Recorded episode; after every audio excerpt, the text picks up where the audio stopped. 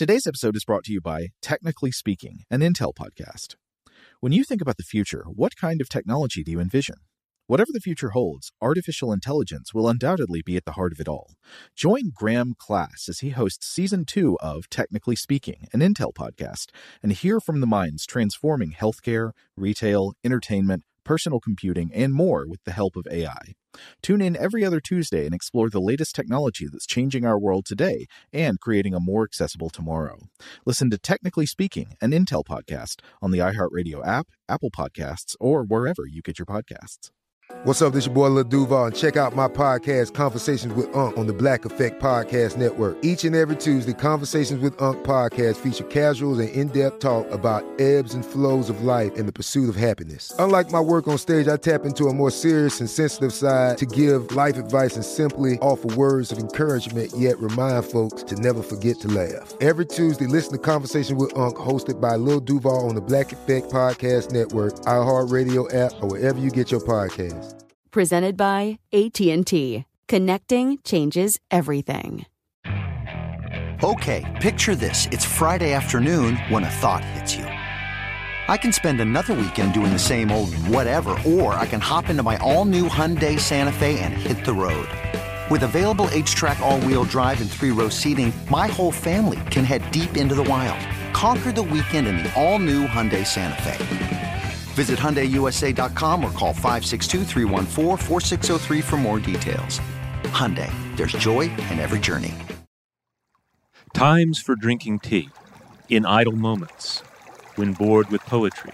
Thoughts confused. Beating time to songs. When music stops. Living in seclusion. Enjoying scholarly pastimes. Conversing late at night. Studying on a sunny day.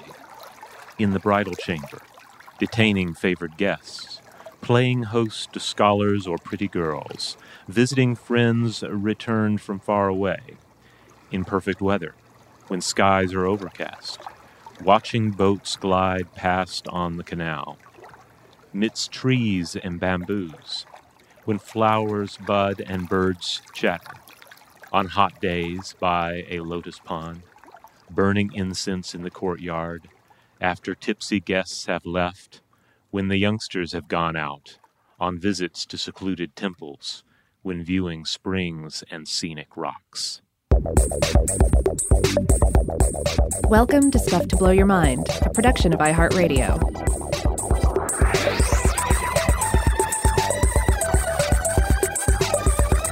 Hey, welcome to Stuff to Blow Your Mind. This is Robert Lamb. And I'm Joe McCormick. And that, uh, opening up the episode there, that's one last tea poem. Uh, this one uh, is also collected in A History of Tea, The Life and Times of the World's Favorite Beverage by Laura C. Martin, which is one of my sources for these episodes. This is a poem by Su Si Shu, uh, which I, I, like. It, uh, you know, I guess it's kind of um, simple format here, but yeah, basically saying you can drink tea anytime. Anytime is a great time to drink tea. But here are some specific examples. I like yeah. this. Pizza in the morning, pizza in the evening. Yeah.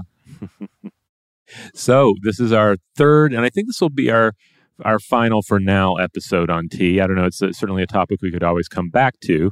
Uh, it's a topic we could keep doing, but then if we do, were to do that, we would be a tea podcast, and we're not exclusively a tea podcast. But there are a lot of great looking, exclusively tea related podcasts out there. Uh, so certainly feel free to continue your tea journey uh, with other shows. And if there's a particular topic related to tea that seems like something we should cover, well, we can always come back and do that. Uh, but if you didn't listen to the first two episodes on tea, I highly recommend you go back and listen to those. We talked about, oh, the botany of tea. Um, we talked about a lot of the history of tea. We're going to conclude the basic uh, Chinese and Japanese history of tea in this episode, with a few other uh, bits and pieces in there. We also talked about tea mythology in the first episode. Now, before we, we move on and uh, and also get into some of these uh, these interesting tangents, I wanted to clarify what we said in the last section about the phases of tea because I think this can get confusing. So, you have kind of like the primitive tea level where it would be tea leaves dropped into boiling water, uh, creating a bitter brew. Then you have this phase one of tea. This is where you have leaves dried and pressed into bricks. And then when you go to make it, you cut some of that brick off, you put it in water, and it ends up being kind of coarse and acidic. But this was kind of like the first phase, the first uh, uh, era of tea. Then comes phase two, where the leaves are steamed, dried, and ground into a fine powder, whipped into hot water. This is the, the matcha style of tea. It's fresher, uh, has a fresher, grassier flavor. And then eventually you get to phase three, where you have steamed, cut, dried, oxidized, and sorted and steeped tea that creates basically most of the modern flavors of tea uh, that we think of today. Now, there there are plenty of examples that kind of blur the line. You can still certainly get brick or cake, etc. teas that are oxidized. Um, matcha teas are still used as well. Uh, so it's um, it, don't look at this as just like a, a strict um, evolution of form with past forms completely falling away. Uh, but I think it is a good structure to think of when we think about the evolution of tea. And as far as phase three goes, we will be getting into that later in this episode. Now, Rob, before we do that, uh, you actually inspired me to go on a couple of tangents about teapots in this episode. Because while I am not much of a tea drinker, for many years I did have an intimate relationship with a tea kettle that lived on my stovetop, and most of that relationship was one of strife and agony. I really disliked this tea kettle for a number of reasons, and, and one of them uh, is as follows Rob, I'm sure you've had this experience a million times. Uh, whether it's from a poorly designed or vintage teapot, or I guess from any vessel containing liquid. You, you, you fill it up and you go to pour it out into a cup or a bowl. But instead of pouring in a steady arc where you aimed it, the liquid coming out of the spout clings to the underside of the teapot spout and then runs down the side of the pot and dribbles all over the table or the floor or your pants. I have certainly encountered this before. Uh, fortunately, our, our, current teapot uh, doesn't do this, uh, or at least doesn't do this so much, but I have certainly encountered this before. The one that I'm thinking of had a very kind of wide, round, uh, almost pipe like spout. And uh, yeah, it, it did this all the time. So, this is a phenomenon that is well known in physics. It actually has a name. It's called the teapot effect. Uh, though it doesn't just happen in teapots, it occurs when pouring from all kinds of containers. Uh, I think it is probably one of the most common sources of spills and stains around the kitchen. Uh, when you know when it, it, you're trying to pour out of one container and it just doesn't pour the way you intended. It doesn't arc like you meant it to. Instead, it runs down the side. Mm-hmm. Yeah, and I think I, I have certainly encountered this even more with with other um, uh, pouring vessels, uh, and the, often it'll be something you know bright and colorful or sticky that I really mm-hmm. don't want to get everywhere.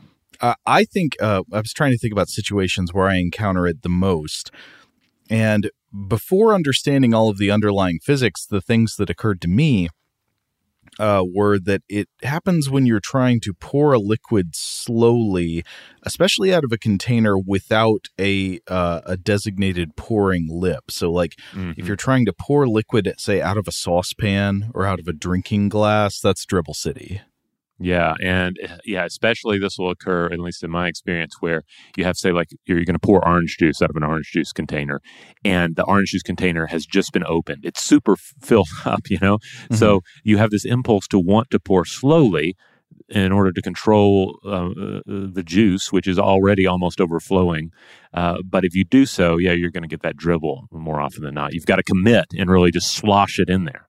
But why does the dribbling happen? Well, it turns out the answer is not simple at all, and there have been fluid dynamics and rheology papers. Rheology is the study of how matter flows, uh, so the flow of fluids or plastic uh, plastic solids. Um, uh, rheology and fluid dynamics papers on this tricky subject going back at least as far as the 1950s. Uh, there was an investigation of the teapot effect that, in fact, even won an Ig Nobel Prize in 1999. Hmm. That you can see how that fits with their kind of like a quaint, quirky sense of humor, like oh, mm-hmm. teapots but it looks like a fairly definitive paper on the uh, this question came out in 2021, and it was by uh, Bernhard uh, Scheichl, Robert I. Bowles, and uh, Georgios Pasias. called Developed Liquid Film Passing a Smoothed and Wedge Shaped Trailing Edge, Small Scale Analysis, and the Teapot Effect at Large Reynolds Numbers. this was published in the Journal of Fluid Mechanics, again, 2021 by the way, if you scroll through this paper and check out the diagrams and equations, it's almost hilarious. It, like you would be shocked how complicated this looks. Uh, I'm not even going to pretend that I could make sense of it. Like I was trying to look and hack through this paper. I'm like, oh, this is hopeless. So instead, I found a good article summarizing the results that includes an interview with one of the lead authors. Uh, the article was by uh, Jennifer Ouellette for Ars Technica. And uh, this paper, so it was a collaboration between researchers at the Vienna University of Technology and University College London. And they say that their, their paper here is a complete theoretical description of the teapot effect, which has eluded these researchers for decades. Uh, finally, they've got all the forces modeled here correctly so they can fully predict what, what happens uh, with a with a tea spout of various designs pouring in different ways. And they say the teapot effect has to include uh, inertial, viscous, and capillary forces. So it turns out one of the major factors influencing whether the liquid dribbles or not is, as you and I both intuited from our experience, flow rate. Uh, to people who have like less experience in the kitchen, I think this might sound counterintuitive because, as you know, you you were saying, Rob, a lot of times when you're trying to be careful and not spill something, your instinct is to pour slowly because pouring slowly seems like it's the careful option, right? Yeah. But as matches our experience at a higher flow rate, when liquid is coming out of the teapot or container faster, this actually makes the pouring action less likely to end up dribbling. That is uh, how you are more likely to get the arc you're intending. It's actually once you start trying to pour slowly, the dribbling becomes more likely.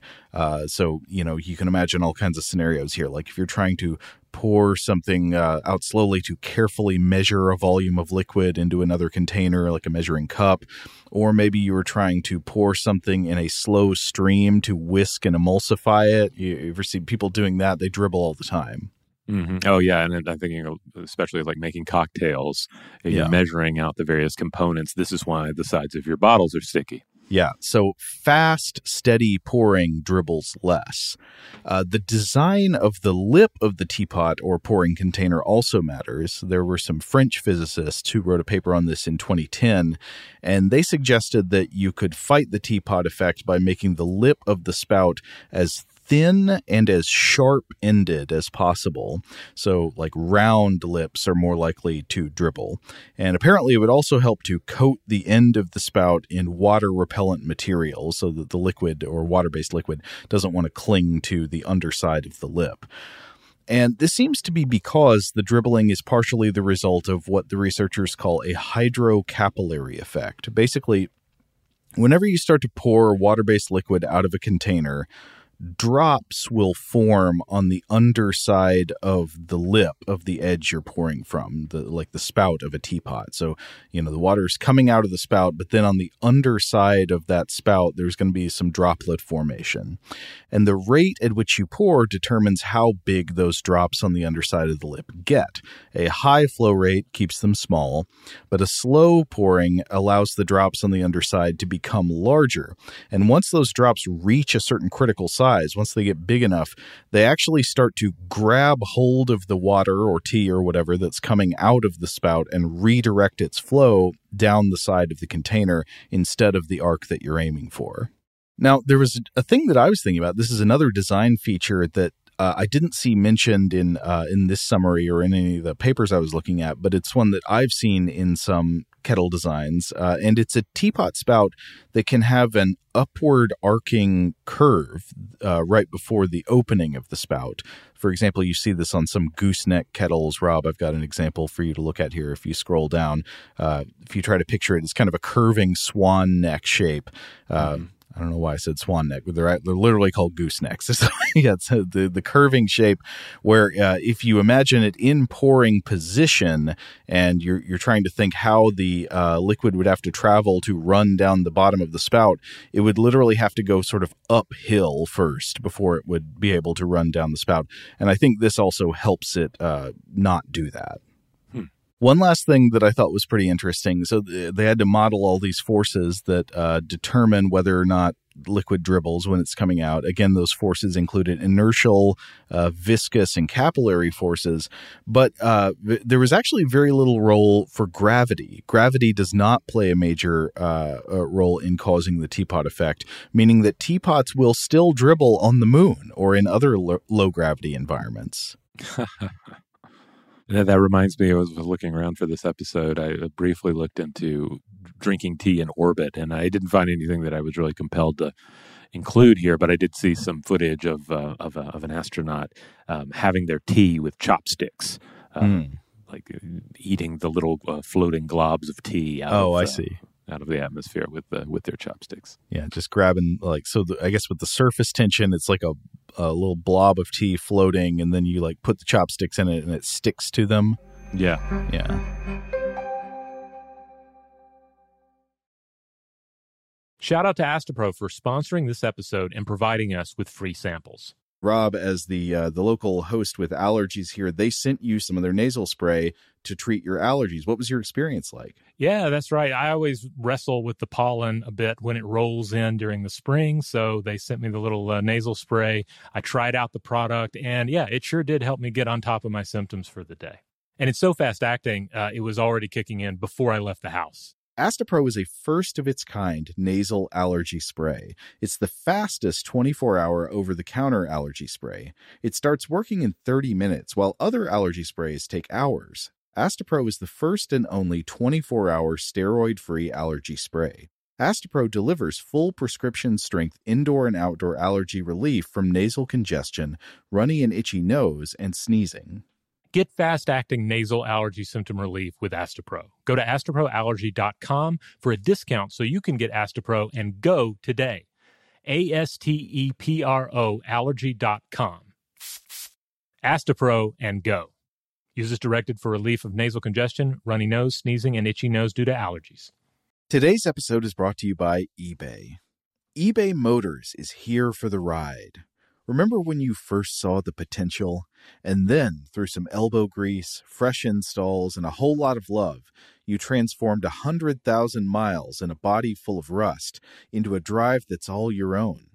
Look to your left, look to your right. It's official. No one's got a ride like this. There's nothing else that sounds like, feels like, or looks like the set of wheels in your garage.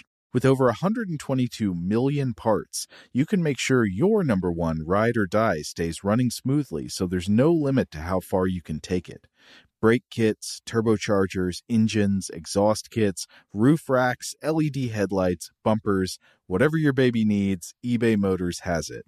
And with eBay Guaranteed Fit, it's guaranteed to fit your ride the first time, every time, or your money back.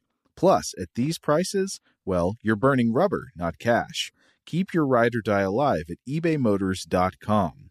Eligible items only, exclusions apply. Today's episode is brought to you by Technically Speaking, an Intel podcast. When you think about the future, what kind of technology do you envision? Whatever the future holds, artificial intelligence will undoubtedly be at the heart of it all. Join Graham Class as he hosts season two of Technically Speaking, an Intel podcast from Ruby Studio in partnership with Intel. Explore the future of technology that's rapidly evolving our world today with the help of AI. There's still so much work and research needed to fully understand the power and potential of AI, and Intel is at the forefront of implementing AI in revolutionary technology that's changing the world we live in for the better. In each episode, Graham interviews the minds transforming medicine and healthcare, retail, entertainment, personal computing, and more while pioneering new uses for AI in these spaces. Tune in every other Tuesday and explore the latest technology that's changing our world today and creating a more accessible tomorrow. Listen to Technically Speaking, an Intel podcast on the iHeartRadio app, Apple Podcasts, or wherever you get your podcasts. Okay, so that's the physical teapot tangent. Uh, what about the philosophical teapot tangent? Well, I thought it would be interesting to very briefly talk about Russell's teapot, uh, one of the most famous teapots in the world. It's not a physical artifact, it is a thought experiment used by Bertrand Russell to explain a certain form of skeptical reasoning, specifically in his case to support his uh, lack of belief in God, though I think it could be applied to other scenarios. Now, I want to front load a caveat and say uh, that some theistic philosophers think they have good arguments for why uh, Russell's teapot analogy does not or should not apply to beliefs about God. Uh, but even if you're inclined to agree with those critics, I think the teapot is useful to think about for a more general analogy for different types of beliefs that we hold and claims that we make. So, uh, very, very brief biographical background Bertrand Russell lived from 1872 to 1970. He was a famous British philosopher and public intellectual who was incredibly influential in a number of different fields. So he was preeminent in his academic fields of uh, logic and analytic philosophy, but he was also a, a big cultural figure in, in Britain and an advocate for political causes such as anti imperialism, socialism, and nuclear disarmament. But Russell was also infamous for being non religious. Uh, in 1952, he, he was asked to write an essay for a London magazine called Illustrated, which came to be called Is There a God? And uh, I think the essay was actually scrapped and not published in the originally intended venue, but, but Russell expanded upon it later and, and released it. And in the essay, Russell uses the analogy of a teapot floating in space to explain his doubts about the existence of God. So I'm going to read from his essay here, and then we can uh, we can uh, analyze a little bit. So Russell says, Many Orthodox people speak as though it were the business of skeptics to disprove received dogmas rather than of dogmatists to prove them. This is, of course, a mistake. If I were to suggest that between Earth and Mars there is a china teapot revolving around the sun in an elliptical orbit, nobody would be able to disprove my assertion, provided I were careful to add that the teapot is too small to be revealed even by our most powerful telescopes. But if I were to go on to say that since my assertion cannot be disproved, it is intolerable presumption on the part of human reason to doubt it, I should rightly be thought to be talking nonsense. If, however, the existence of such a teapot were affirmed in ancient books, taught as sacred truth every Sunday, and instilled into the minds of children at school, hesitation to believe in its existence would become a mark of eccentricity and entitle the doubter to the attentions of the psychiatrist in an enlightened age or of the inquisitor at an earlier time. Mm. Now, to take a moment to be fair to Russell's critics, uh, I think they make some I'm not sure what I think about this. Some potentially good points about the belief in the teapot not actually being analogous to belief in an omnipotent creator God, uh, because they say, for example, the teapot is an object in the world that could only plausibly have come to orbit the sun if humans had put it there, which we would probably know about if it had happened. Meanwhile, God would not be an object in the world, but like the creator of the world or somehow standing outside the world and therefore, according to these theistic philosophers, the existence of God is like a, a proposition that is just not analogous to the the existence of any physical object or entity that you could search for in physical space. So uh, I think a good way of phrasing this objection is that they're saying, well, belief in God is not a claim about something that exists in the universe, but rather a claim about the way the universe is. I'm not going to try to adjudicate that particular dispute about whether Russell is right that this is a good analogy for religious beliefs in God or whether the critics are right that it is not. But either way, I think it is a useful thought experiment in a more general sense because it reminds us not to be taken in easily by unfalsifiable claims. And uh, th- there's another uh, thought experiment right along these lines that we've talked about on the show before. You might, if you listen for a while, you might remember it. The thought experiment by Carl Sagan, The Invisible Dragon in His Garage. Mm-hmm. So Carl Sagan says, Hey, I've got a dragon that lives in my garage. And if you doubt this, you, you might say, Well, okay, take me to your garage. I want to see it. And then Sagan says, no, no, no, no, no, you got it all wrong. It's an invisible dragon, so you shouldn't expect to be able to see it. I mean, you can look, but you're not going to see it. It is there, though. And then you could say, well, uh, okay, then let's walk around in your garage, you know, with our hands outstretched and feel around for it until we finally come upon this dragon's invisible scaly back. And once again, Sagan can say, no, no, hold on. It, is also an incorporeal dragon. It is made of spirit matter, not solid matter. So you shouldn't expect to be able to touch it. You know, that, that wouldn't disprove it that you can't feel it. And then you could go through more stages. I think he says that it's, uh, you might suggest, well, what if we use like an infrared heat detector? Uh, and then he could say, no, no, no, it, it is a, it's a dragon that does not produce any heat. And so on and so on. You can go moving the goalposts of detection always backwards so that there's no way to really check and see if the dragon is really there.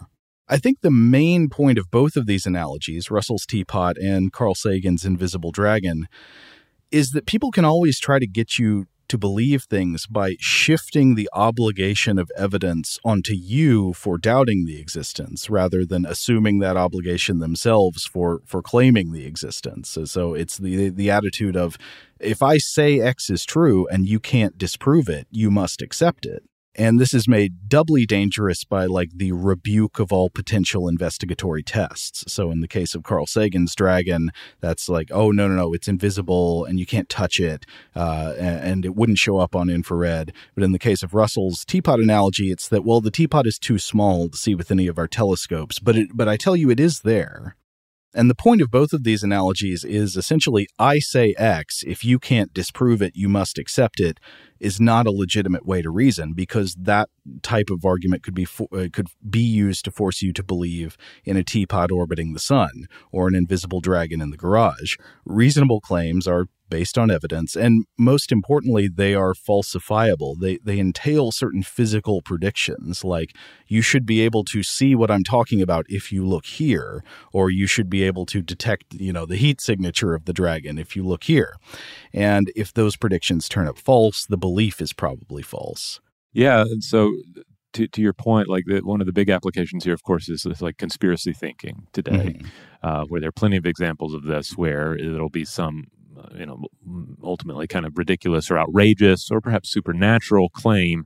And then it, it is presented as if it is on us to disprove this, yeah. Uh, when really that that's that's not the way it goes. And I think you see a more, or I tend to see a more rational approach to this with some of the impossible or currently impossible to prove hypotheses that we've discussed on the show before, like say the bicameral mind hypothesis or mm-hmm. the stoned ape hypothesis. Like these are both, I think, examples of very thought provoking ideas that cannot be proved or disproved, at least not currently. And I also don't see the major um, advocates of these hypotheses demanding that uh, scientists disprove them. Like they seem to, they they understand how Russell's teapot or the invisible dragon works here, and mm-hmm. they know that it's on them to to make the argument and yeah. provide the proof if there is such a thing. Yes, I mean, I, I think it's fair to play around in speculative territory, uh, but to always be hyper conscious to signal and and remind yourself and remind others that that's what you're doing. We're playing around in speculative territory rather than getting too attached to like a fun and interesting idea that maybe doesn't have a lot of strong evidence for it, and insisting that people should believe it. Yeah, and with time, who knows? With time and research uh, perhaps new evidence will come around to support a given uh, hypothesis or idea. Uh, but then the reverse may very well happen as well, or it could be just something again that's completely in the realm of of of, of no evidence, where there, there's never going to be any additional evidence to back this up one way or the other. But I think one of the the points that uh, Russell and um, Sagan are making here, and I totally agree with this, is that if you have a good theory the theory should include within itself uh, ways of checking to know if the theory were wrong. So mm-hmm. a, a theory should entail predictions about the world and uh, you know all, all our good scientific theories do and then you could go and check if those theories if those predictions turn out true. And if it's a good theory, those predictions will turn out true. And if it's there's something wrong with the theory, those predictions will not turn out true. And if it's a really bad theory, it, it in fact will not make predictions at all. It will just be sort of in this unfalsifiable space where it's like, well, there's no way to check if it's true. I've also found if you were addressing doubters or your enemies within the first couple of paragraphs of laying out a given uh, uh, hypothesis, then that's a that's a real red flag. Oh my God. Yes, that's one of the best. Mm-hmm. And I've encountered that at least a couple of times. Yeah. One last point I want to emphasize, though, this is also from that Bertrand Russell quote. He goes on to argue that the fact that some beliefs are already held by many people gives those beliefs a superficial appearance of rationality even if there is no more evidence underlying them than there is for an obviously absurd belief that you can make up on the spot, such as a teapot randomly floating in space. Uh, and I, I, think this is a really good point that people should always keep in mind because uh, even if you are, for the most part, a skeptical person, you will probably have biases a- along these lines. And I'll explain in a second. But According to Russell, it's like we only notice that the teapot claim is absurd because it is novel, because he just made it up on the spot.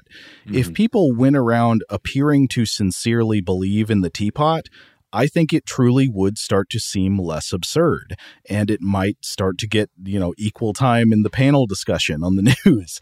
like, um, like one example, why does it seem, I will say, even to me, I have no beliefs in the healing powers of crystals, but why does it just feel more plausible to me that crystals have literal healing properties than that driftwood has literal healing properties? They're both beautiful natural objects. If you want to fill your house up with them or put them by your bedside and all that, I think that's wonderful but I don't think they like literally emit vibrations that drive away uh, sickness or something. And I, would have to argue that the crystal proposition feels more plausible somehow, even though I don't believe it. And the reason is that this belief is familiar and the driftwood belief is not. People have been saying this about crystals. Uh, people seem to believe it. So you just kind of, there's this feeling in your gut then. It's like, well, there must be something to it then. But the fact that people say something does not necessarily give it any credence, even though it does have this uh, power of giving it the superficial appearance of rationality.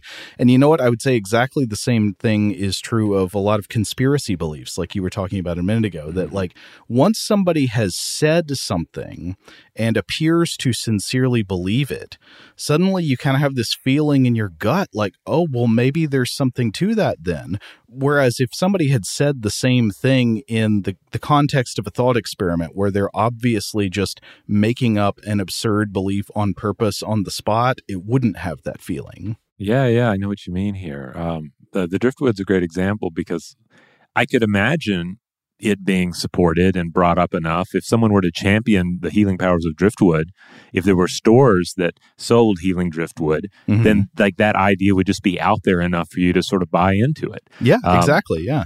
Likewise, even the teapot. Um, you know, outside of its its, its traditional place here um, as a symbol of how we should think about uh, outrageous claims, you could imagine a scenario where someone was making an argument like, "Yeah, we we think there's a teapot out there. Like, there's a face on Mars and there is a teapot um, out there floating in space, and uh, and we need to figure out why it's there. We have a few theories, you know.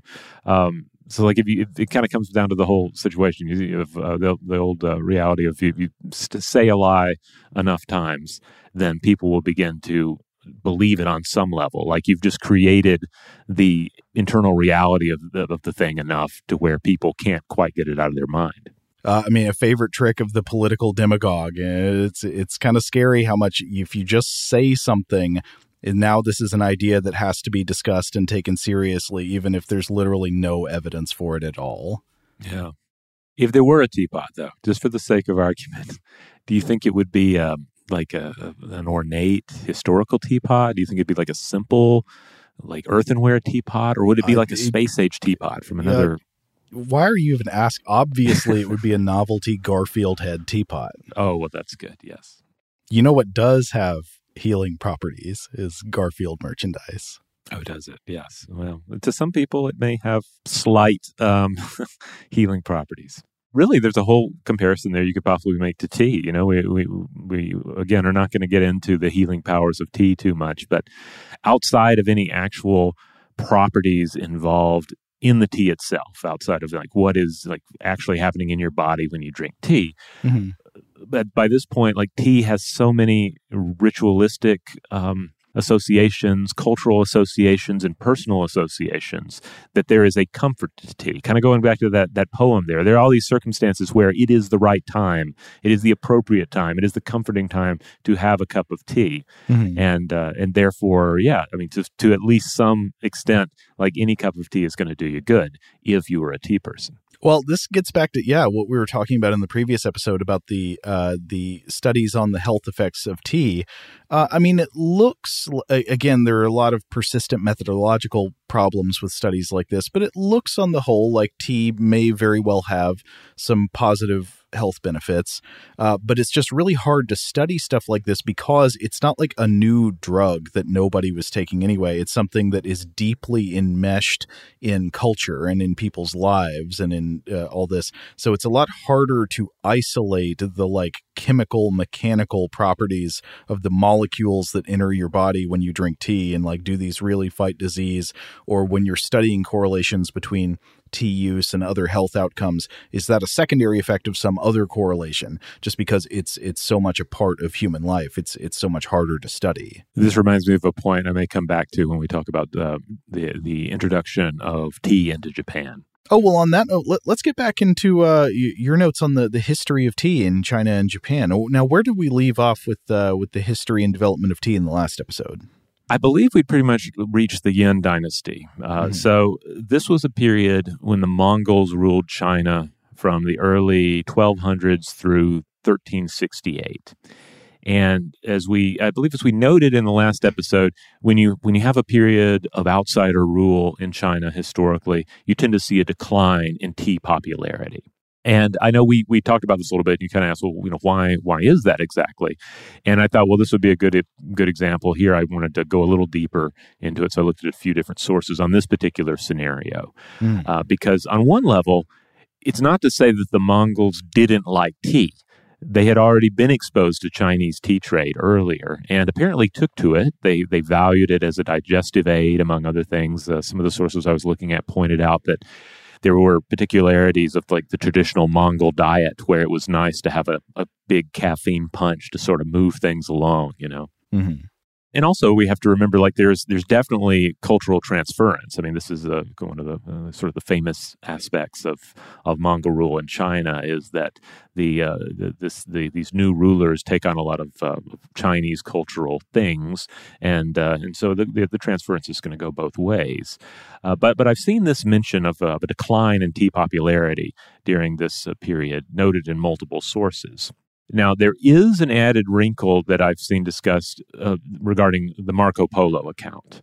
Uh, and I don't want to get into all the ins and outs of that and arguments about like how historically accurate we should consider the Marco Polo account. That account barely mentions tea, despite uh, uh, his visit supposedly taking place during this time. Um, but we know through other sources that there were plenty of tea houses still operating during this time period. And I think I've seen it argued as well that, okay, if we were to, to take the, the Marco Polo account at face value, he was ultimately more interested in things that were Mongolian and he saw tea as this non-Mongol thing, uh, and therefore didn't pay as much attention to it. Mm. So you could say maybe he, especially because he's interested in trade, he's interested in in dealing with the uh, the cultural artifacts of, say, the dominant culture at the time, the politically dominant culture. Yeah, and I think it, it would also line up with some other things I've read about how the Mongols they didn't like outlaw tea or anything, mm-hmm. but tea became just another beverage during this period. Mm-hmm. So they they valued it, but they didn't elevate it uh, like we see in um, previous and subsequent dynasties in China. Mm-hmm. And I was reading about some of this in All the Tea in China from 1990, a book by Chow and Kramer. But now another source I was looking at is uh, by Valerie Sartor. This was published in um, the American Journal of Chinese Studies in 2007. It is a paper titled "All the Tea in China: The Political Impact of Tea."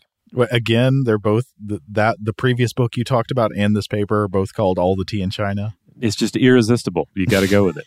okay. Uh, anyway, in, the, in in this paper, uh, Sartor points out that um, the Mongol rule in China, again the Yuan dynasty, didn't put as much emphasis on Chinese tea culture or pay a lot of attention to traditional tea customs. However, they definitely liked it. They adopted the salting of their tea and mixing it with milk. And at the same time, traditional Chinese tea houses remain popular hangouts for scholars and poets.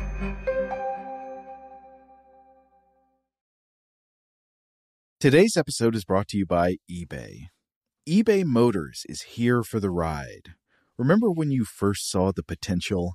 And then, through some elbow grease, fresh installs, and a whole lot of love, you transformed a 100,000 miles and a body full of rust into a drive that's all your own.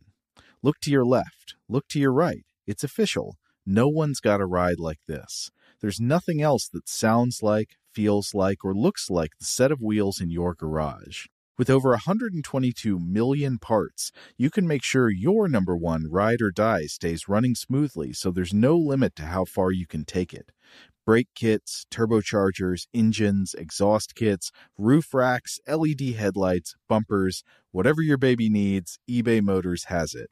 And with eBay Guaranteed Fit, it's guaranteed to fit your ride the first time, every time, or your money back. Plus, at these prices, well, you're burning rubber, not cash. Keep your ride or die alive at ebaymotors.com. Eligible items only, exclusions apply. Today's episode is brought to you by Technically Speaking, an Intel podcast.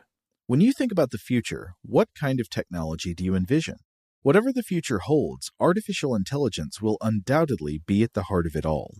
Join Graham Class as he hosts season two of Technically Speaking, an Intel podcast from Ruby Studio in partnership with Intel. Explore the future of technology that's rapidly evolving our world today with the help of AI.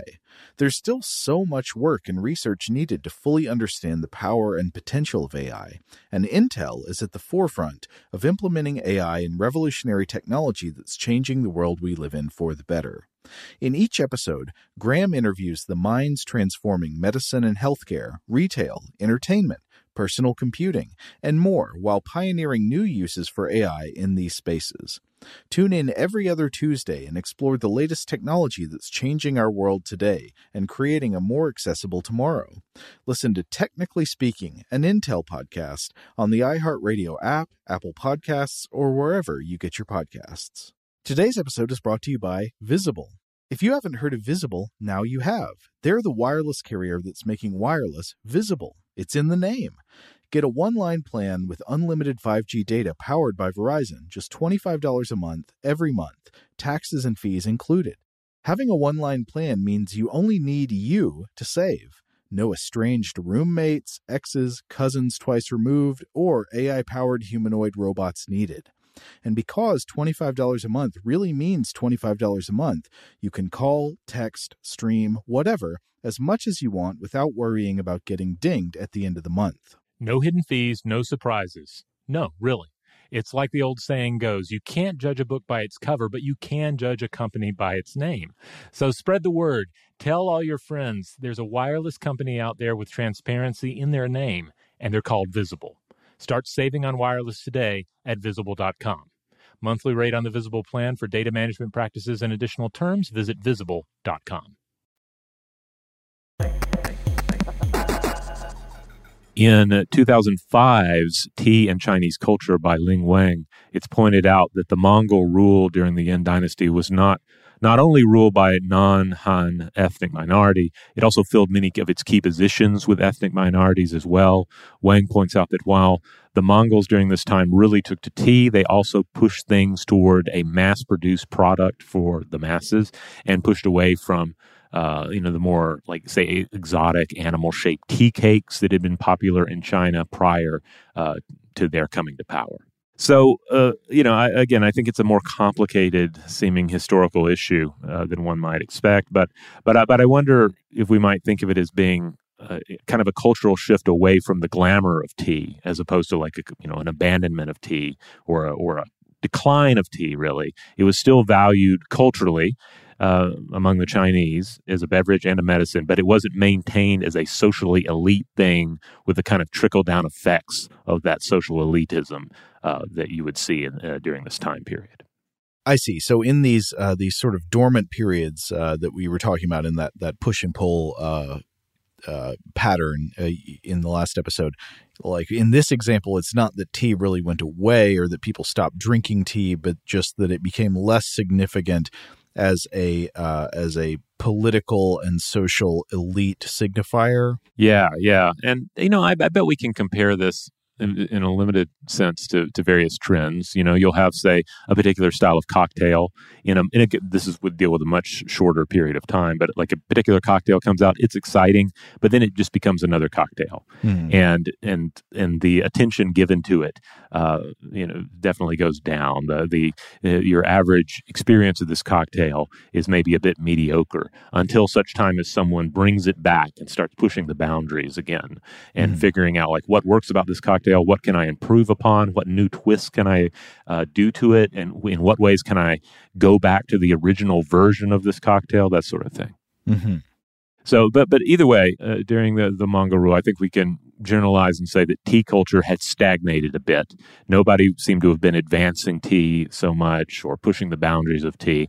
But then uh, you had the establishment of the Ming Dynasty in 1368, and it's in this dynasty we see uh, an, yet another revival of tea. And it's not to say that it's as simple as the Ming Dynasty simply announcing, "Hey, tea's back on the menu," because again, it was never off the menu. Uh, and in fact, according to Wang in uh, tea and Chinese culture, the tea loving scholarly class, they were somewhat cracked down on uh, during this, uh, initially during this period, as were various other perceived threats um, as the Ming solidified their rule. Though interestingly enough, one of the founding Hongwu emperor's sons became a key scholar and proponent of tea during this time. Uh, this was an individual by the name of Zhu Quan, and uh, he wrote a manual on tea and much of the Ming tea ceremony culture to follow would be based on the ideas presented in this manual. Um, tea as uh, this ritualized cleanser of the soul. Mm. So, on, on one hand, yes, you have uh, imperial folks pushing tea again, accepting tea. You can get kind of like that, that trickle down um, uh, attraction to the beverage again. But it's also during this period that we enter phase three of tea, in which uh, uh, tea is picked, withered, dried, rolled, and oxidized. The result is dried, loose leaf tea that can then be steeped for a set number of minutes to create a smooth and rich beverage. Um, it was easier to process this way, uh, as Laura C. Martin points out in the history of tea, and it better enables the incorporation of dried fruits and spices as well as flowers. All of these were ingredients that uh, the Chinese tea enthusiasts during this day and tea masters definitely explored. Mm-hmm. And you see this a lot in tea today as well. Also, during this time, the Hongwu Emperor himself proclaims that only this new method of loose leaf tea is going to be acceptable as tribute. Uh, so, if, tea tributes made to, to the emperor and his household, they have to be this new phase three tea. The scholarly class apparently held out a little bit longer, sticking to their older traditions, traditions again that they had they had stuck to through foreign rule. But even they eventually realize, hey, oolong tea is really good, and they start drinking oolong tea instead. Okay, so they've got the the uh, the larger process that includes oxidation, like we talked about last time. But I, am, am, I correct that oolong that's a medium level oxidation tea, right? It's not as oxidized right. as like black tea, but it's uh, more than green tea. Yeah, so I didn't read a, a, whole lot on oolong or oolong tea, but but perhaps there was kind of like a meeting of halfway there, where they're mm. like, oh, but this one's just a little bit oxidized, you know? Yeah. Now, new types of tea also means okay, we have uh, we, we have new methods of brewing it, so we need new tea paraphernalia, and so it's during this time to come back to the teapot that uh, that historians think that the true teapot was possibly born. Now, prior to this, one would use open pans and wide mouth bowls to brew your tea in. But they discovered now that okay, if you have a small covered container, this is going to bring out more flavor. Hmm. But it's uh, at the same time, it's thought that the invention of the teapot was largely more of a repurposing of pre-existing wine ewers and and then adapting the design for tea. Uh, so, for instance, the handle being placed on the side of the teapot as opposed to on top of the teapot for easier access. Though, of course, we still have a lot of teapots today where you have the handle on top that kind of folds to the side. Also, smaller pots because while it might make sense to have a larger pot that you have filled with wine to distribute at a party or something, if you're making tea in it, you don't want to make so much tea in the pot that everything gets oversteeped. Uh, because you oversteep your tea, it's going to take on a bitter and undesirable flavor. Um, I imagine uh, many of you out there have encountered this before. Perhaps you get a pot of tea at a restaurant and there are not enough of you drinking it, or you're drinking it at such a slow pace that by the end, it's pretty strong and maybe a bit bitter. Mm. Sorry, this got me thinking about with the invention of the teapot. If there are any older, uh, like of these tea poems, if any of them mention the dreaded dribbling, like is the teapot effect Oh. referenced that far back? I wonder when the first person to notice it in writing was. Oh, this is a great question. We may have to come back to this because I bet there's an answer because these these texts that were coming out on tea culture were so exhaustive about all the do's and don'ts. There has to be something in there about the I'm surely forbidden don't of dribbling your tea during a um, a, a high class tea service. Like if it doesn't like surely it exists in the in in in Chinese and or Japanese literature. Uh, the, the instruction must be to pour with confidence. Yes. Now, there were other advancements here too. For example, light colored porcelain ceramics became all the rage as they allowed you to show off the natural color of a particular uh, tea better. Blue underglazes were also quite popular. And there was also a special earthenware teapot known as a, a Yixing that was quite popular as well. This was, um, I think it, it basically means like purple earthenware, but it wasn't necessarily purple, but it was an earthenware teapot that was essentially seasoned by the tea. And they could also be quite beautiful, but there are some mentions in the, the old uh, uh, writings about tea that, like, oh, well, you have a nice tea here, but you're serving it out of the wrong pot. You need a properly seasoned pot, otherwise, it's just not going to taste right. Now, we mentioned oolong tea already, but obviously, this is the, the time during which black tea is discovered. Uh, you know that we could realize that we can have uh, this this this highly oxidized black or red tea, as it's generally referred to uh, in China. And as Mary Lou and Robert J. Heiss discuss in the the story of tea, a cultural history and drinking guide that came out in 2007. Uh, the discovery of black tea oxidation uh, as a process was originally thought only suitable for barbarians and foreigners. Well, it makes me wonder, as I'm sure you know, many uh, uh, food inventions uh, have an origin like this. Was this discovered by accident? Was it like, ooh, the tea the tea leaves got bruised up and smashed, and then left around for a while, and they turned dark, and and all that? Is it ruined? Oh no! Turns out it actually tastes great. You know, I think I ran across a story or two to that effect, but then I couldn't re-find the story when I was uh, finalizing my notes here. But yeah, I feel like there was at least one story about like some discarded tea shipments that an army came across or something to that effect. Um, but uh, uh, but the the other interesting thing about this is that like the resulting tea would simply keep longer and Hmm. could therefore be shipped further, both by land and by sea. And so the brick tea that started reaching Mongolia and Tibet, uh, that would be black brick tea. Meanwhile, green tea bricks, uh, those more easily suffered from overheating, from freezing, and they and it often developed mold in damp environments. So yeah, we get into this situation where the farther out you're sending your tea, the more it makes sense for it to be black tea. And and perhaps early on, you're just like, well, yeah, get send that black stuff out of here. That's that's going to Mongolia. That's going to Tibet. But then, of course, over time, it catches on. People start experimenting with it, and you get so many splendid black teas as well. But at the same time, black tea, of course, becomes the tea to catch on in the Western world and catch on by storm. Uh, there, there's a good, great deal of um, of Martin's The History of Tea that, of course, just deals with this, like how tea reaches uh, Europe and, and how it. I mean, because it's so crazy to think about this as well. Like modern Britain, and not even modern Britain, but historically, Britain and tea so inseparable. Um, like it is held up as this thoroughly British thing, but of course, it is entirely an import. Uh, one interesting thing. This is something we've we, that we discussed on an older episode of the show, but like thinking again about black tea being considered this thoroughly British thing, and yet at the same time, there seems to have been at least a mild panic in Britain in the 19th century about green tea, uh, making people hallucinate, unlike proper black tea, of course.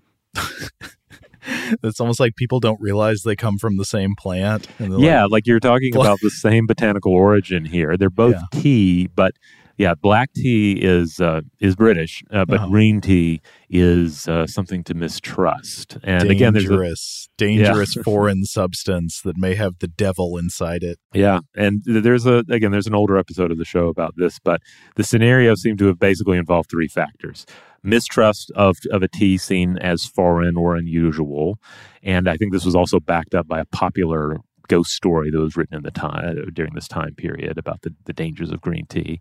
Also possible contaminants of the tea. And also there were some uh, sort of uh, bad actors in the the tea market here who thought, well, we need to make this color more exciting for Western uh, customers, and so they were throwing in some uh, perhaps um, uh, less than healthy substances to try to enhance the coloration of the green tea. Mm. Oh, this may be a completely spurious connection, but it also makes me think of the uh, English association between the color green and like the uh, the jealousy of the fairies. Oh yeah, you know, I I, I don't recall there if, if anybody called out that connection, but I could easily see that there, there being this sort of color theory uh, and color aversion already present in a given culture, and then you have these other uh, it, that could potentially enhance these other um, uh, reasons that were seen at the time to be suspicious of green tea. Yeah, like a, a green dress invites curses. What would a green beverage do? Yeah, but the other thing worth keeping in mind too is that there is an actual possible link between caffeine and hallucination.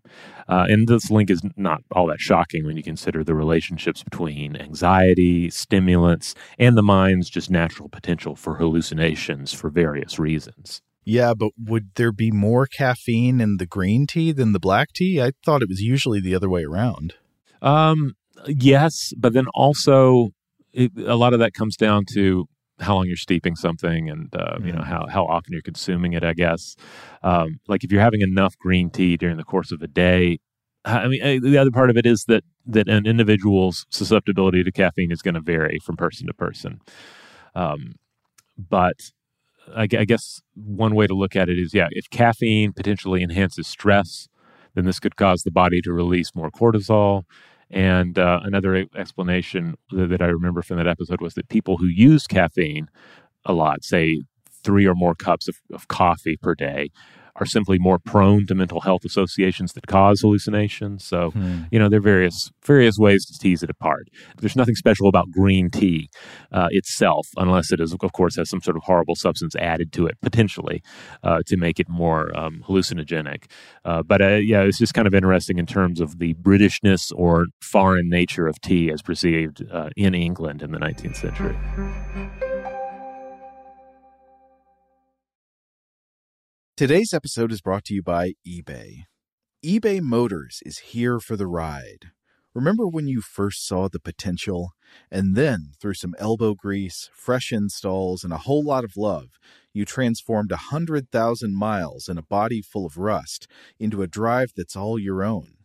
Look to your left, look to your right. It's official. No one's got a ride like this. There's nothing else that sounds like, feels like, or looks like the set of wheels in your garage. With over 122 million parts, you can make sure your number one ride or die stays running smoothly so there's no limit to how far you can take it. Brake kits, turbochargers, engines, exhaust kits, roof racks, LED headlights, bumpers, whatever your baby needs, eBay Motors has it. And with eBay Guaranteed Fit, it's guaranteed to fit your ride the first time, every time, or your money back. Plus, at these prices, well, you're burning rubber, not cash. Keep your ride or die alive at ebaymotors.com. Eligible items only, exclusions apply. Today's episode is brought to you by Technically Speaking, an Intel podcast. When you think about the future, what kind of technology do you envision? Whatever the future holds, artificial intelligence will undoubtedly be at the heart of it all. Join Graham Class as he hosts season two of Technically Speaking, an Intel podcast from Ruby Studio in partnership with Intel. Explore the future of technology that's rapidly evolving our world today with the help of AI. There's still so much work and research needed to fully understand the power and potential of AI, and Intel is at the forefront of implementing AI in revolutionary technology that's changing the world we live in for the better. In each episode, Graham interviews the minds transforming medicine and healthcare, retail, entertainment, personal computing, and more while pioneering new uses for AI in these spaces. Tune in every other Tuesday and explore the latest technology that's changing our world today and creating a more accessible tomorrow. Listen to Technically Speaking, an Intel podcast on the iHeartRadio app, Apple Podcasts, or wherever you get your podcasts. Today's episode is brought to you by Visible. If you haven't heard of Visible, now you have. They're the wireless carrier that's making wireless visible. It's in the name. Get a one line plan with unlimited 5G data powered by Verizon, just $25 a month, every month, taxes and fees included. Having a one line plan means you only need you to save. No estranged roommates, exes, cousins twice removed, or AI powered humanoid robots needed. And because $25 a month really means $25 a month, you can call, text, stream, whatever, as much as you want without worrying about getting dinged at the end of the month. No hidden fees, no surprises. No, really. It's like the old saying goes you can't judge a book by its cover, but you can judge a company by its name. So spread the word. Tell all your friends there's a wireless company out there with transparency in their name, and they're called Visible. Start saving on wireless today at visible.com. Monthly rate on the Visible plan for data management practices and additional terms, visit visible.com.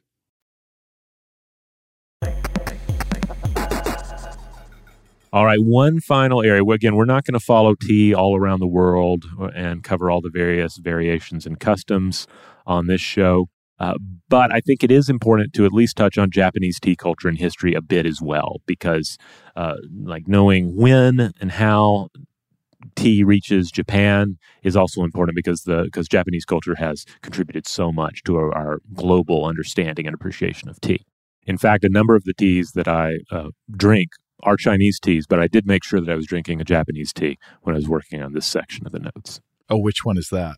Is a delightful Karigane tea, which is a green tea. This one's made, I think, mostly from stems. Mm-hmm. And like a, a, lot of green teas, you have to be, you can't just go willy nilly in there and start steeping it at any temperature and for any amount of time. It's not one of the kind of slop. I like a good sloppy tea that I can accidentally forget about and come back to, and it's it's no worse for wear. This is one you have to be precise with. Uh, but if you if you just give it the appropriate amount of time at the appropriate temperature, it's thoroughly delightful, very smooth green tea. Mm. So tea culture, uh, as I was reading, and most my main source on this was Martin, uh, but uh, tea culture was originally introduced into Japan via Buddhism during the reign of Prince uh, Shotoku, who lived 574 through 622. This is a semi legendary figure, though there's nothing too legendary about the basic premise here. Uh, so the, this is not a story that involves uh, the uh, machinations of gods or supernatural deities. Basically, you had scholars traveling to China during this time, studying Buddhism, and in the process, also learning to drink and cultivate tea. Now, this is definitely the phase one era of tea at this point. So there's the there's that that level of tea technology that they have. This is the level of tea technology that they're bringing back with them. Phase one would have been the uh, the brick form. Yeah, the the brick form that did not have as enhanced uh, flavor profile as most of the teas we think of today. Okay. And it was a luxury item at first, mostly imported, but it was during the reign of Emperor Shomu, who lived uh, 701 through 756. Uh, it was he helped popularize it more by serving it to monks. Particularly, there's a story about him serving it to monks during this day long reading of Buddhist scriptures, and they're like, "What is this?" And he's like, "Drink it. It's going to enhance everything you're doing today. Trust me." And supposedly, um, they end up embracing it up uh, until the ninth century, when Sino Japanese relations strained somewhat, there was a lot of cultural transference there, with tea customs and practices entering into Japan from China, much of it tied to Buddhist practices and the tastes of the imperial court at that time. Uh, in the ninth century, however, diplomatic ties between the countries dried up, and tea culture in Japan didn't really progress for a good three centuries. Its popularity decreased, and its use was then limited mostly to monasteries, which is interesting because all this kind of mirrors what we saw during Mongol rule in China. Mm-hmm. But then during the 12th century, relations between Japan and China improved, and it's during this period that the monk Eisai introduced both the Rinzai Zen Buddhism uh, practice as well as whipped tea to Japan. So this is phase two. Once more, uh, with uh, with Eisai here, he's advocating tea as a key tool for Zen Buddhist practitioners, as well as a quote divine remedy and supreme gift of heaven. Mm. Uh, Martin writes that uh, Eisai proclaimed tea as the cure for loss of appetite, illnesses caused by poor drinking water, paralysis, boils, and what we would come to know of as a, as a thiamine deficiency. He saw tea drinking as something that benefited each organ in a different way, as well as the spiritual aspects of a person as well. Just so it's everywhere it could go. It'll leak into all your organs and into your spiritual structures, and it's just going to cleanse everything out and make everything better. Tea is great, but I, I love these different moments in history where like somebody discovers tea and then they're like, it does everything. And they, you know, they, they really get on the tea train. Yeah, I do like that. Again, it comes back to something we talked about in the la- in the last episode about tea being healthier than just normal drinking water that hasn't been brought up to the boiling point. Yeah. So initially, it, tea was really popular in monasteries and among the ruling class, but then it spread to pretty much everyone. It also became highly ritualized during this time. The time of the samurai, for example, it became part of the Bushido Code. So if you were a member of the elite warrior class in Japan, you were yeah you were expected to be able to to kill people with your sword, but you were expected to apply yourself to, say, poetry and uh, tea customs when you were not fighting or training to fight. Hmm.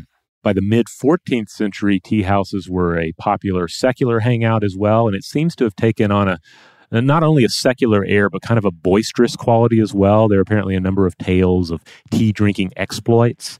Uh, some of these exploits were tied to just drinking a whole lot of tea. There are accounts of like 50 cups, 100 cups, though I'm, I don't think this is necessarily for an individual, but maybe more for like a group or a table. Ah, okay. Because I mean, warning, like you, can't actually get too much caffeine. Be careful there. yeah, yeah, yeah. Don't do not try and drink 50 or 100 cups. But I think this would be like a party, like a large group, and they're just drinking a lot of tea and they're keeping Mm-hmm. track of how many they were going through. It could be wrong, but I think that's the, the case. There were also more refined um, tea drinking exploits tied to contests that would take place to see if you could identify a tea by the taste or say taste a tea and determine what region it's from, that sort of thing. And the tea service during this time was also formalized as a part of politics. So, really, it's like at every level of the socioeconomic structure, tea ends up finding a place. Uh, tea culture would come to impact various levels of design as well, from the physical instruments of tea brewing, of course, in Japan, but also um, uh, this would end up uh, being tied into the the architecture of tea huts that were specially designed uh, to like blend into the natural environment and be part of this sort of like nature based understanding of tea and tea drinking. Speaking of uh, pouring with confidence to avoid the teapot effect that I, I mentioned earlier, I've watched some video of Japanese tea masters from today at work, uh, and man, I, I really notice a a, uh, a a pouring with confidence kind of uh, ethic to them. Like it, it's interesting to watch their actions because uh, in the ones I've seen, they are of course very precise with their movements so it's not it's the opposite of sloppy but it is also very like forceful and deliberate confident pouring it is not uh not delicate little, little uh, anything that would result in dribbling yeah, like I say, I know that some of these tea masters in their works have to have to tackle uh, the avoidance of dribbling and how you avoid dribbling in these uh, various tea ceremonies. You know, I don't know about you, Joe, but another this is something that comes up for me, and I know was surely avoided by by experts in the field. But in the re-steeping of tea bags, one error that uh, that we have to keep looking out for in my house is you you have an already wet tea bag, and uh, you're going to do your second or third steep. You put it in there. You have some new hot water added. If the tea bag is kind of partially hanging over the edge of the of the the, tea, the teacup or the the mug, then you'll have this kind of wicking effect where the the water uh, comes up through the tea bag and then gets all over the countertop. Have you ever had this occur? Mm, yeah I, I didn't know what you're talking about yeah Yeah. So uh, that, another great way to make a big mess with tea. a different kind of capillary action i would guess Yeah, yeah, yeah, yeah. Capillary action sounds sounds like a better uh, explanation, but uh, but yeah, it it do make a mess. well i've enjoyed this tea journey rob Yeah, like I say, uh, this was not an attempt to provide an exhaustive and all inclusive understanding of tea, but hopefully sort of drive home like the basic evolution of tea and and where a lot of the the most important movements in tea were taking place.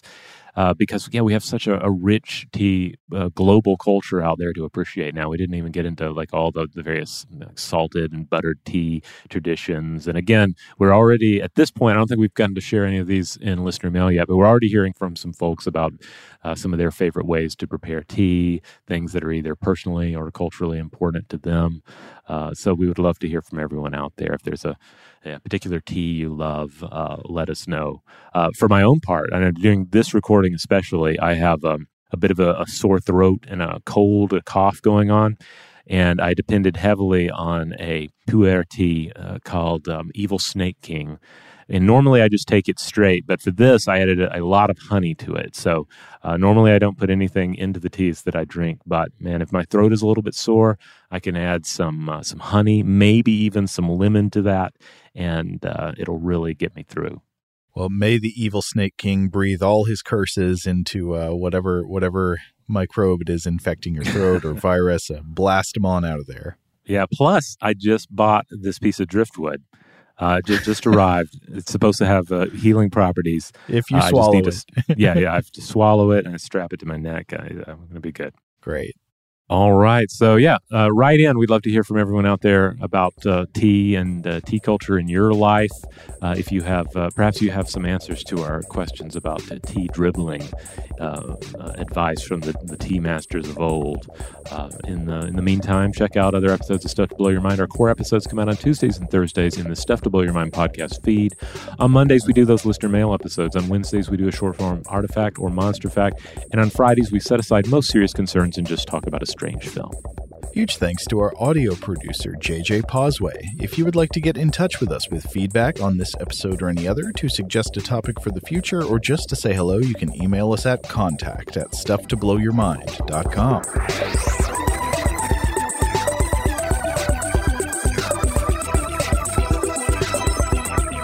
Stuff to Blow Your Mind is production of iHeartRadio.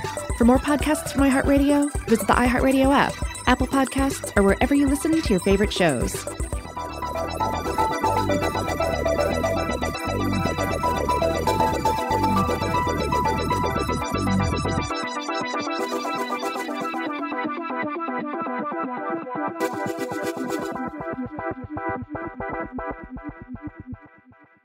Today's episode is brought to you by Visible.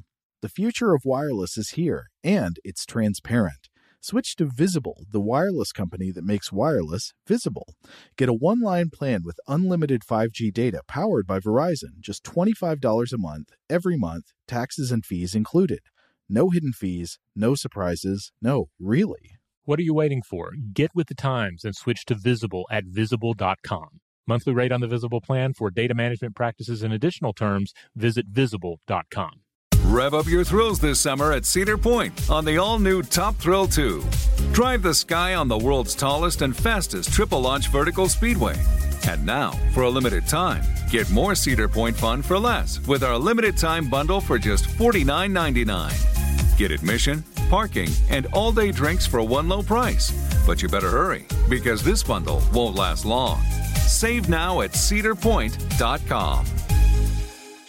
Xumo Play is your destination for endless entertainment. With a diverse lineup of 350 plus live channels, movies, and full TV series, you'll easily find something to watch right away. And the best part? It's all free. Love music? Get lost in the 90s with iHeart 90s, dance away with hip hop beats, and more on the iHeartRadio music channels. No logins, no signups, no accounts, no hassle. So what are you waiting for? Start streaming at play.xumo.com or download from the app and Google Play stores today. All you can stream with Xumo Play.